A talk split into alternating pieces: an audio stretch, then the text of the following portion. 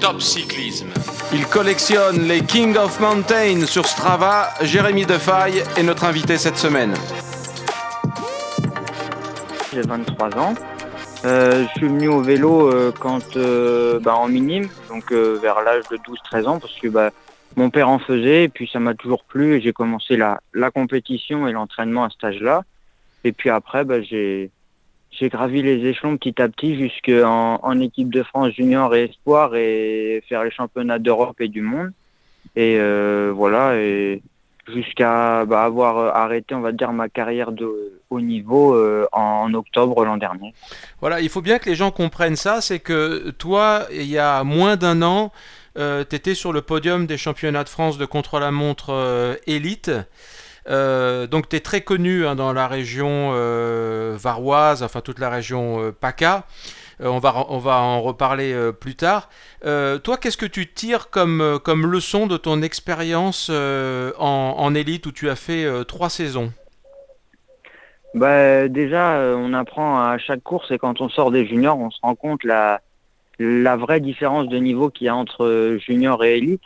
Sur des courses d'un jour, c'est quelque chose qui est faisable, mais après sur les courses par étapes, des fois il manque euh, de comment bah, d'endurance et même de force parce qu'on se retrouve avec des coureurs qui peuvent redescendre de chez les professionnels ou qui ont plusieurs saisons chez les élites. Et puis euh, bah, après, on apprend à, à, à se battre tous les jours, à s'entraîner dur et à, à vouloir réussir. Donc peu importe après ce que ce qu'on devient, que qu'on passe professionnel ou même euh, comme moi que bah voilà on, on décide d'arrêter parce qu'on a une opportunité aussi de, de travail en dehors. Bah voilà dans mon travail mon but c'est toujours de de réussir au au mieux et de, de le faire euh, le plus correctement possible. Donc comme je pouvais faire à l'entraînement et en course en étant coureur. Donc ça c'est des valeurs qu'on apprend avec le sport de haut niveau. Et puis même euh, les, les sports qu'on peut continuer à faire après, bah, on essaie toujours de les de les faire avec bah, le le maximum de voilà l'intention le but de, réussir au maximum euh, ce qu'on fait de se donner les moyens de réussir Alors, toi, tu as, une carrière euh, euh, fulgurante hein, quand tu es, passé par, tous les échelons et tu gagnais absolument partout. Donc ensuite, tu t'es confronté à une scène française élite qui est une des plus difficiles en Europe et donc dans le monde. hein. Quel conseil tu donnerais à un jeune qui gagne beaucoup dans les catégories inférieures au moment où il va passer en élite. Euh, Qu'est-ce qu'il doit pas faire et qu'est-ce qu'il doit faire? Bah, qu'est-ce qu'il doit pas faire? C'est euh, on va dire rester sur ses acquis euh, des des plus jeunes catégories en se disant bah je gagnais tout donc je vais tout gagner. Mais après voilà y aller quand même avec l'envie et pas se dire comme beaucoup disent oh, bah, on a le temps on a le temps t'as le temps de de progresser de grandir certes mais bah à chaque fois qu'on a du temps on arrive à la fin de saison et puis on se dit bah mince la saison est déjà passée j'ai pas réussi donc rester sur ses acquis mais voilà y aller quand même euh, bah, avec les moyens qu'on a et se dire que bah, c'est possible de, de réussir d'entrée, même si ça va être dur, mais d'y aller quand même avec des ambitions et pas de, de toujours attendre bah, que voilà que ça vienne, de prendre le temps, prendre le temps, parce qu'un jour bah, le temps est passé et puis bah, on n'a pas réussi. Alors, toi, il est clair que c'est pas un problème de moteur parce que tu as, le moteur euh, pour être professionnel. Est-ce que tu penses que euh, au-delà euh, des, résultats et donc du moteur, il faut aussi quelque part ou avoir un peu de chance ou avoir les, bonnes relations pour passer pro? Bah après, de toute façon, je pense que c'est comme dans tout sport de, de haut niveau, il faut déjà un potentiel de base. Après, ce potentiel-là, il faut l'exploiter en course. Parce que c'est pas le tout d'avoir euh, des capacités hors normes, faut le- les exploiter en course. Mm. Puis après, c'est comme tout, il faut avoir bah, des relations et des fois le, le coup de chance. euh, Une course, euh, bah, on réussit un grand exploit, il y a des managers d'équipe ou autres qui sont là, on est repéré et voilà, ça, ça suffit. Donc euh, après, c'est c'est un tout qui fait qu'on réussit, mais c'est sûr que voilà, il y a toujours une part de chance, de, de connaissances et aussi de, de potentiel de base qui font que euh, bah, si ça doit sourire, ça sourit, mais c'est sûr que c'est pas uniquement sur les des fois sur euh, les capacités euh, du coureur et même sur ses résultats, mais des fois sur des paramètres un peu aléatoires qui permettent des fois de franchir euh, le petit la petite marche qui manque pour accéder à ce professionnalisme. Alors, toi, tu as fait de, de gros sacrifices, hein, Jérémy, parce que tu es, parti vivre ailleurs en France euh, pour, euh, pour euh, courir avec euh, ton club. Euh, tu étais à Dijon à un moment donné. Est-ce que tu regrettes les sacrifices que, tu as faits ou pas? Oh non, du tout, parce que après, voilà, c'est toujours des expériences dans lesquelles on, on apprend tout ça. Et puis, j'ai toujours eu la chance de, de tomber dans, dans des équipes, dans des groupes où à chaque fois ça se passait bien. Et voilà, genre quand j'étais à Dijon, bah, après, il y a Julien Bernard qui est passé professionnel chez Trek. Mmh. Donc, bah, après, quand il était stagiaire et même les retours d'expérience qu'il avait avec eux, c'était toujours intéressant. Et puis après, bah, toutes les expériences au, au plus haut niveau euh, en DN sont bonnes à prendre. Donc, je regrette pas du tout. Et c'est euh, sûrement aussi euh, bah, grâce à, à, toutes ces expériences à haut niveau ou autre que ça m'a permis peut-être d'être là où je suis et puis euh, d'avoir bah, peut-être la, la, chance que j'ai eue de, de, reconversion sans, sans vraiment chercher euh, pendant des mois à me dire mince qu'est-ce que je vais faire ou autre. Alors on va en parler hein, de, de, ta reconversion et de ce que tu fais aujourd'hui. Euh, juste un mot, euh, Valentin Madois a fait un Giro euh, impressionnant. C'est un gars avec qui tu courais il n'y a pas si longtemps et tu étais pratiquement sur son niveau. Qu'est-ce que tu ressens quand tu vois ça? Bah déjà, je suis, je suis content pour lui parce que bah il a, il a réussi au, au, plus haut niveau. Et puis après, voilà, je, bah, je me dis que au moins les années où on a couru ensemble, bah, les, les fois où on se, bah, un peu tiré la bourre ou même bah, les fois où il était devant ou les quelques fois que j'ai pu réussir à le battre, bah, c'était quand même, c'était signe que bah, j'arrivais à me débrouiller et puis même qu'on avait une génération qui avait vraiment du gros potentiel parce qu'il y avait aussi David Godu, Aurélien Paré-Printre, euh, Ryan Boigny, tout ça. Donc euh, il y avait quand même une grosse génération. Mmh. Donc voilà, après bah, lui a, a réussi parce qu'après il a, il a confirmé et puis il a montré sur des courses à très très haut niveau que il avait le potentiel en espoir. Du coup, bah, la FDJ l'a recruté. Après voilà, bah, c'est sûr que sur des grandes grandes courses de haut niveau, j'ai jamais montré ce qu'il a montré. Donc après c'est logique que la, la suite de la progression qu'il a eue. Est-ce que tu penses, parce que bon, je, je te connais bien, hein, euh, est-ce que tu penses que euh, le, fait que tu sois un petit peu timoré techniquement, euh, en ce sens que t'es pas un gros frotteur, t'es pas un gros descendeur, ça t'a pénalisé euh, à l'échelle nationale? Ah oui, bah après c'est sûr que bah, tous les efforts qu'on fait toute la course, quand on peut comparer à des coureurs qui sont toujours placés juste devant à l'endroit où il faut ou autre, c'est sûr que bah, c'est des, efforts qui, au fur et à mesure de la course, bah, soit se payent ou sur des courses par étapes, bah, font que des fois la dernière étape est compliquée parce que bah, physiquement on, on a on a trop donné avant. C'est sûr que voilà c'est plus compliqué. Après voilà la, la descente c'était toujours pareil, c'était par euh, par période quoi. Des périodes où j'étais vraiment en confiance, ça allait bien, bah il y avait pas de problème, euh, je suivais bien, je descendais très bien. Et puis après bah, des périodes où on est un peu plus fatigué, moins en confiance, c'est plus compliqué. Donc après c'est sûr que ça, ça a joué en, en ma défaveur et voilà. Après, c'est sûr que à haut niveau, vu que les niveaux euh, physiques sont similaires, après tout ce qui est technique rentre en jeu. Mmh. Alors, toi, tu es très connu dans la région de Fréjus, Alpes-Côte d'Azur, parce que tu as euh, les fameux KOM Strava. Tu en as une collection impressionnante et je pense que certains, on te les enlèvera jamais. Euh, est-ce que finalement, toi, tu, tu, tu, faisais ça pour, pour t'amuser, pour t'entraîner? Euh, Qu'est-ce que tu penses de, Strava en tant qu'outil d'entraînement? Est-ce que ça pénalise pas de faire trop d'efforts à l'entraînement pour essayer d'avoir les KOM bah, euh, Après, moi, je le prenais plus comme euh, un jeu ou alors des, efforts que j'allais faire à l'entraînement sur une certaine durée. Et du coup, bah, les, les durées données, j'essayais de trouver une bosse justement il y avait un, un segment ou autre pour que ce soit plus ludique mais euh, j'ai jamais été à me dire bah comme certains à chaque entraînement je veux un com. Ça euh, ça ça a jamais été. Donc je, je pense que ça peut être euh, une une bonne chose si on sait toujours se limiter euh, dans la, la quantité d'efforts à faire sur chaque sortie. Et puis aussi ce qui est intéressant c'est de des fois de de pouvoir découvrir des parcours dans des régions qu'on connaît pas grâce justement à des segments qu'on repère et donc des parcours que d'autres ont fait. Ou même de voir que dans la région où on est actuellement bah il y a telle ou telle personne avec qui on peut rouler quoi. Donc de, de ce côté-là, c'est bien. Après, faut pas tomber non plus dans dans la folie des records et à vouloir à chaque entraînement se mettre minable. Ce que j'ai jamais fait, je le prenais plus comme un amusement et dans le but d'entraînement par rapport aux, aux efforts que j'avais à faire. Alors les gens pourront s'amuser à regarder Strava euh, sur la, la région euh, Côte d'Azur. Euh, Fréjus, Saint-Raphaël et environ, et ils comprendront, ils comprendront tes temps de référence.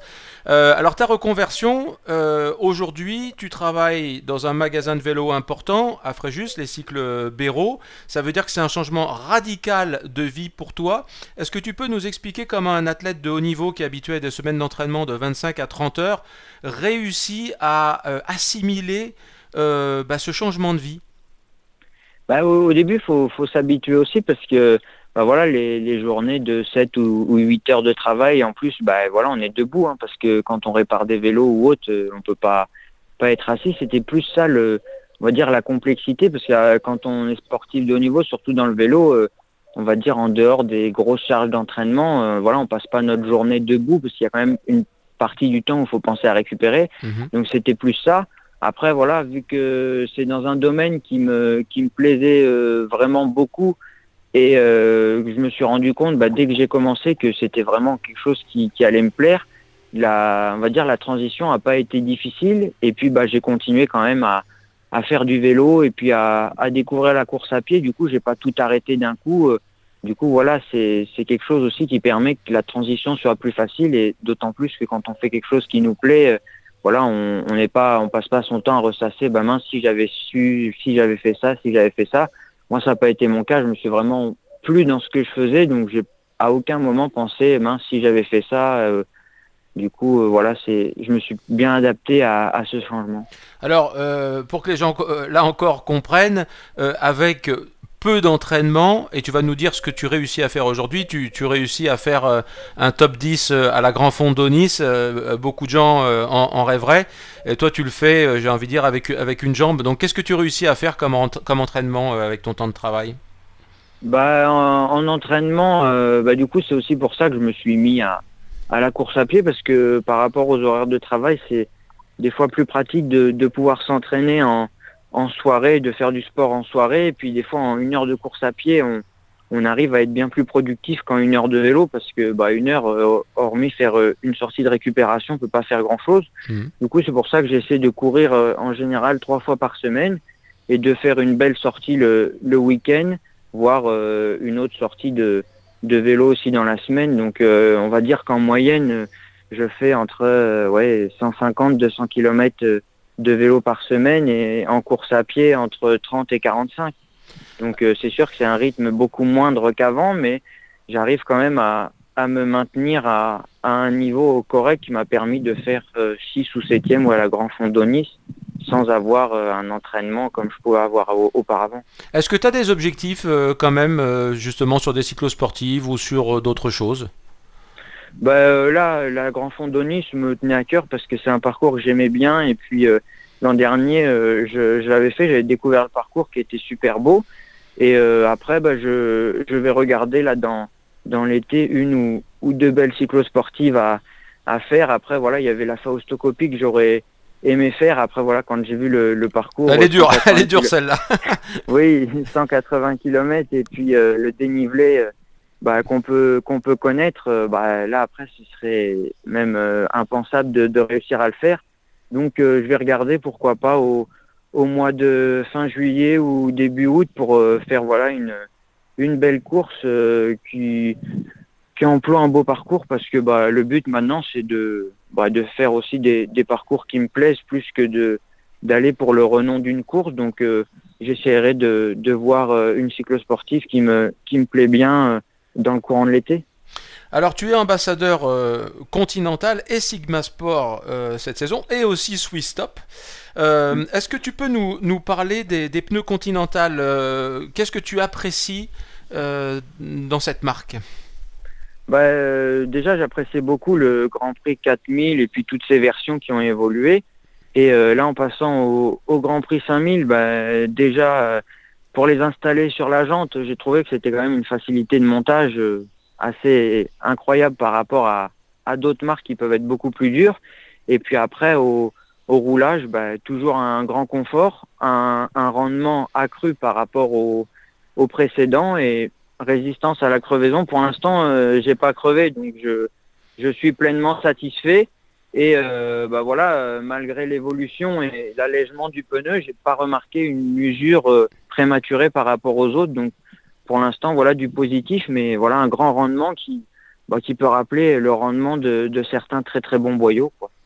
Alors euh, maintenant, le compteur euh, GPS, comment tu, comment tu l'utilises et, et qu'est-ce qui, te, qu'est-ce qui te séduit dans, dans le ROX 12 ben, euh, au, au, début, euh, j'ai appris à, à m'en servir, à découvrir toutes les fonctionnalités parce qu'avant, j'avais jamais eu un, un compteur aussi poussé et c'est là que j'ai découvert que bah, la, la, carte, le guidage était vraiment ultra précis et que même euh, si un jour quelqu'un a besoin de s'en servir en, en, GPS presque en voiture, c'est quelque chose de faisable parce que c'est très net. Et après, bah, je, je m'en sers pour voir un peu tous mes, toutes mes données pendant euh, l'entraînement, donc que ce soit la cadence, la, la, fréquence cardiaque, la vitesse. Et puis même euh, sur euh, une des, des pages d'entraînement, euh, bah, j'aime bien mettre le profil pour voir bah, ce que j'ai déjà fait et puis où j'en suis par rapport à, à, voilà un sommet de côte ou autre. Et puis j'ai programmé déjà une fois un, un parcours pour bah, voir si c'était précis. Puis au final, ça s'est avéré que voilà, ça, ça m'a bien guidé. J'ai eu aucun souci. Alors tu, roules sur un, vélo Cannondale avec frein à disque, tu viens de recevoir les disques catalystes, donc euh, on te demandera ton, ton avis euh, prochainement. Euh, pour terminer cette interview et pour un peu mieux te connaître, quand tu fais pas de vélo et quand tu n'es pas au boulot, qu'est-ce que tu aimes bien faire? Bah, Qu'est-ce que j'aime bien faire Si je fais pas de vélo, on va dire bah, maintenant un peu de course à pied. Après voilà, je suis toujours passionné de, on va dire de sport mécanique. Donc euh, voilà, maintenant j'ai une moto, donc euh, bah, je me passionne un peu pour euh, pour tout ça. Et puis après, sinon en dehors, bah, comme je le je pouvais le faire quand j'étais coureur cycliste, bah, j'aime bien toujours m'intéresser au, au nouveau matériel. Donc maintenant que ce soit en course à pied ou même en, en vélo, voilà, me tenir un peu au courant de toutes les innovations. Donc voilà, bah en dehors du travail au final, pas grand grand chose euh, par rapport à avant. Les passions sont restées les mêmes et toujours bah, à la recherche d'innovation dans un peu tous les domaines. C'est quelque chose qui me plaît bien. Et si on veut te faire plaisir quand on t'invite à déjeuner, qu'est-ce qu'il faut te cuisiner? Bon, bah, je suis pas très compliqué. Euh, un... Après, avec euh, l'habitude des années, même un, un, bon plat de pâtes avec genre des fruits de mer ou quelque chose comme ça, ça me, ça me suffira. Ou même après, sinon, une, une bonne pizza ou, des choses comme ça me, me plaisent bien, mais il n'y a pas besoin de, de très très compliqué pour me faire plaisir.